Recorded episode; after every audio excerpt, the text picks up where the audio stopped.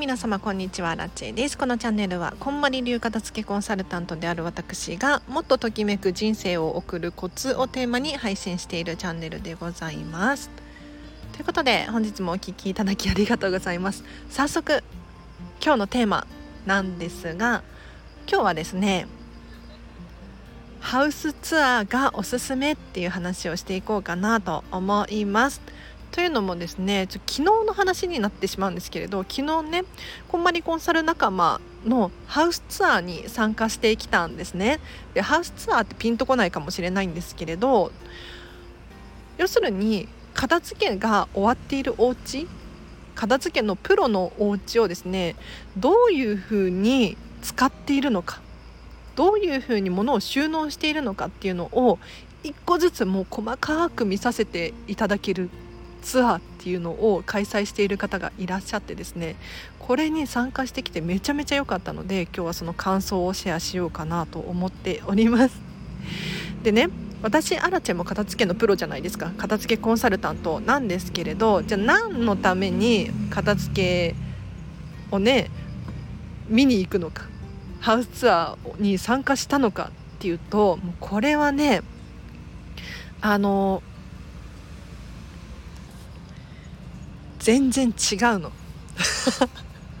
どういうことかっていうとあの私アラチはですね妹と2人暮らしなんですね。でお家がそんなに広くないんですよ。えっ、ー、と 1DK っていうのかな？1LDK かな？なんかちょっとよくわかんない作りなんですけれど。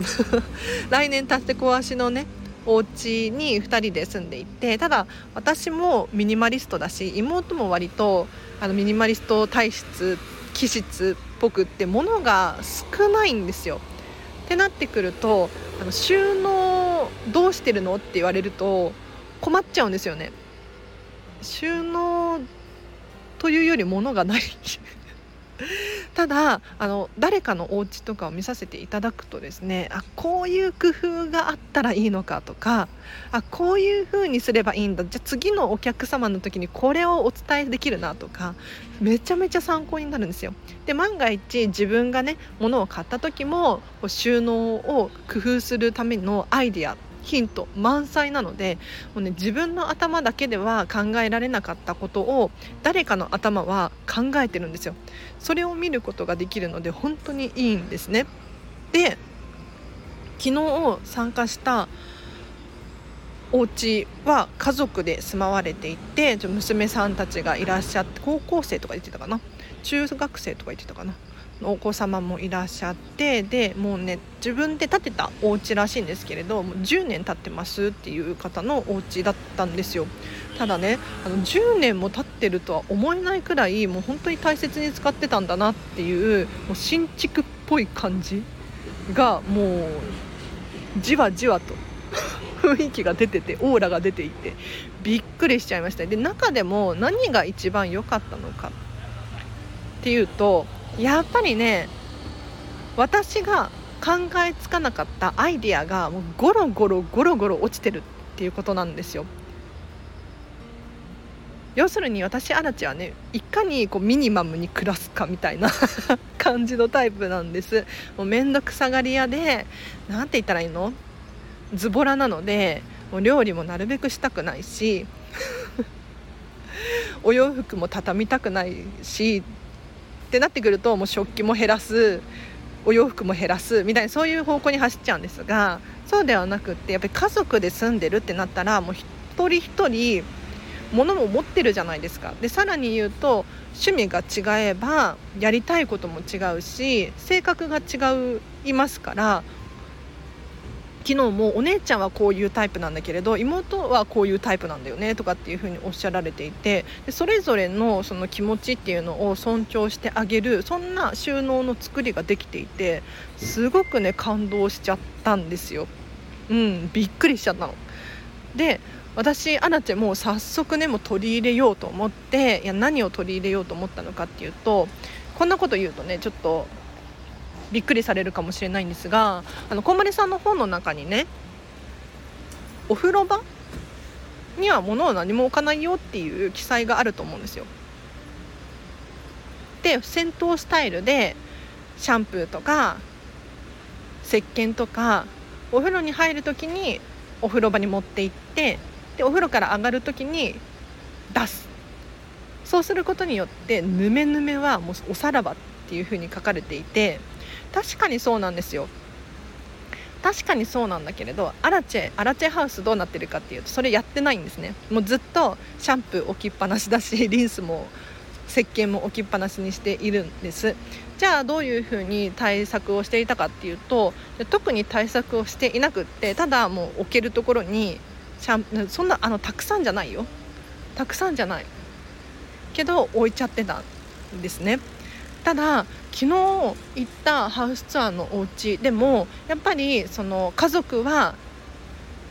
戦闘スタイルは嫌だっていう方だったらしくってずっと置きっぱなしになってたんだけれどその収納場所をね工夫されていてこれ私真似できるって思って早速取り入れました。なんかね取っ手のところに取っ手ななんて言ったらいいんだろう。そのタオルをかけるような取っ手あるじゃないですか。あそこを利用すると浮かせた収納にできてあいいじゃんと思って。妹のシャンプーやら何？ボディーソープやらをねそこに早速ずらずらって並べたらいい感じになったのでもうすっごいねときめき。キュンって感じです。だからねアイディアっていうのはアイディアとかあの収納法っていうのかな。自分で頑張って頑張って編み出すっていうのも一つの手かもしれないんですけれどあの誰かのもうプロのやっていることこれを参考にするっていうのはかなり有益。あのねレベル0の人がレベル100の人に学ぶと一気に多分レベル50くらいにはなれると思うんですよ。でもそれをレベル0の人が1から考えていったらそりゃあね時間かかりますよ。そうじゃなくってもう飛び級飛び級でねポンポンポンとレベルを上げていきたいのであればもうプロから学ぶってめちゃめちゃいいなって本当に思いました。なのでぜひねあのハウスツアーをやられている片付けコンサルタントの方結構いるんですよ。で来月も私行く予定があってあの別の方なんですけれどそんなに高くなかったりするパターンもあります。高い人は高いんだけれどやっぱり住所をね知られてしまうので。でもなんかお友達を一緒に誘えばちょっと割り引くよとかっていう人も中にはいらっしゃるからぜひね参加してみてほしいなと思います。では今日は以上です。いかがだったでしょうか？あの今日はね片付けハウスツアーの感想とかって言ってるんだけれど本当に伝えたいことはここじゃなくっていや何かっていうとねあの人は人なんだなってやっぱり気づきました。昨日行って。どういうことなのかっていうと私は本当に割と割とってかなりミニマリストなんだなっていうことに気づいたのとあと究極の面倒くさ多分ねこんまり流片付けコンサルタントの中で12を争うズボラ だなって気づきました。いや多分そうびっくりした。というのもね昨日住まわれてる昨日のハウスツアーに住まわれてる方がもう本当に丁寧な暮らしをされていて例えば着物を持っててもう1個ずつこう紙にくるんでね布にくるんでタンスに入れて収納されている。でしかも何が入ってるのか分かんないじゃないですか。こう包まれちゃってると。そのそれが分かるように写真をつけて保管されてたりとかするの。他にもお洋服着ていないお洋服、えーと、洗ったばっか洗ったことが分かるようにスーツには全部こうカバーをかけていたりとか、まあね、スーツはカバーかけるのかな分かんないけれどでもアラチェの場合はもうそんなそんなことできないわ。そんな丁寧な暮らしできないわってなんかもうねあのぐさぐさっと 心に刺さったんだけれどここであのネガティブに思うんじゃなくって私は私で人は人なんだなっていうことがはっきりと理解ができたっていうところなんですよ。だから確かに丁寧な暮らし羨ましいしいいなって思いますよ。私もやりたいなって思いつつもじゃあ食器をあの膨大な量を洗って収納するのかって言ったら私にはできないとかって思ってね。多分うち食器 10, 10, 10個くらいしかないと思う。お皿平皿とお茶碗となんかちょっとボールっぽいお皿と多分10個10個くらいしかない。コップはあるけれどかなって思いましたね。お洋服もあの畳む収納じゃなくってもうかける収納ばっかりにしているし。あでなんでそうこれの話して終わりにしましょうか。お風呂場に私物を置いちゃうんですよ。えーと、シャンプーとリンスとボディクリームと石鹸かな？置いちゃうんですよ。でなんで置いちゃうかっていうとあの収納場所がないんですね。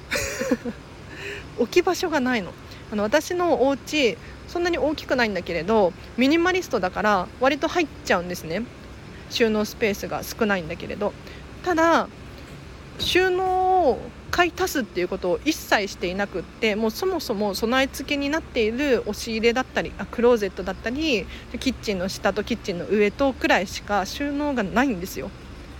で収納ボックスを買うかって言ったら買いたくないんですね。で来年引っ越すことも決まっているしのその後もおそらく私引っ越し大好きだから引っ越しするだろうなと思って家具を買うのは控えたいんですよ。で収納ボックスとかを買いたくないんです。ね。ってなるとあのシャンプーとかリンスとかを置く場所がないっていう現象がちょっと起こってしまいましてですね。はい、どうしてもお風呂場に置いてしまう。で妹も割とお風呂場で使い勝手がいいからね置きっぱなしにしちゃってるっていう現象があります。確かにこんまりさんの言うように毎回出してしまってっていうのはいいと思いますようん、私もシェアハウスに住んでたからその当時はあのお風呂に行くたびに銭湯スタイルでね持ち込むっていう感じにしていたんだけれどでも置き場所があったからその当時はシェアハウスの時は。うん、なんか脱衣所にその一人一人のスペースが用意されていたりとかしたのでできてたんですよね。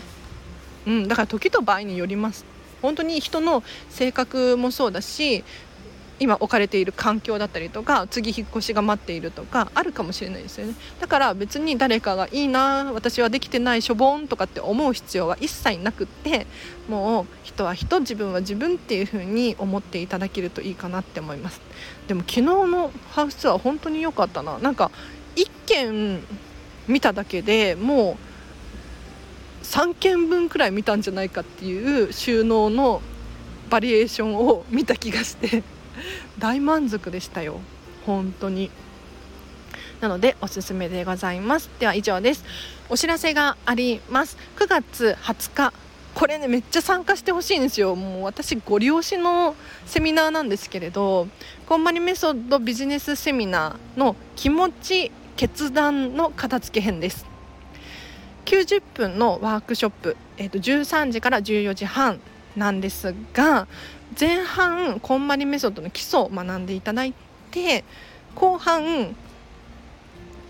マインド気持ち決断力のお片付けにどうやってこんまりメソッドを応用していくのかっていう話をさせていただきます。でこれを学ぶことによって何が起こるのかっていうと漠然とした不安がなくなったりとかあとはストレスの原因がわからないとかそういう方には本当におすすめの講座でそもそも、えーと、こんまりメソッドの基礎が学べるっていうのはめちゃめちゃお得だと思うんですよ。でこれが通常3300円なんですけれど期間限定で8月末8月31日までのお申し込みで2500円でご参加できますので、えーと、お申し込みフォームリンク貼っておきますぜひチェックしてみてほしいなと思いますこちらは Zoom を使ったオンラインの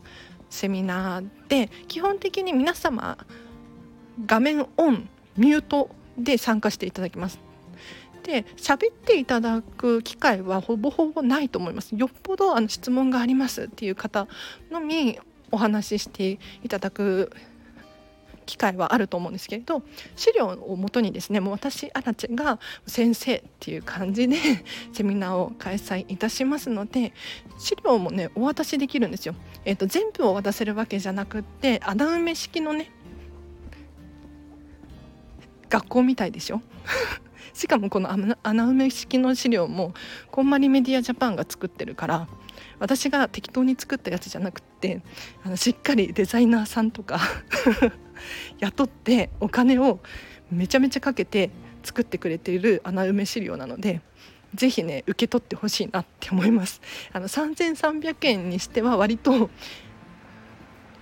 学べるがっつり勉強ができる講座なのでぜひ質問等あればコメント欄やレター等で教えていただければなと思います。では今日は以上です。皆様今日もお聴きいただきありがとうございました。では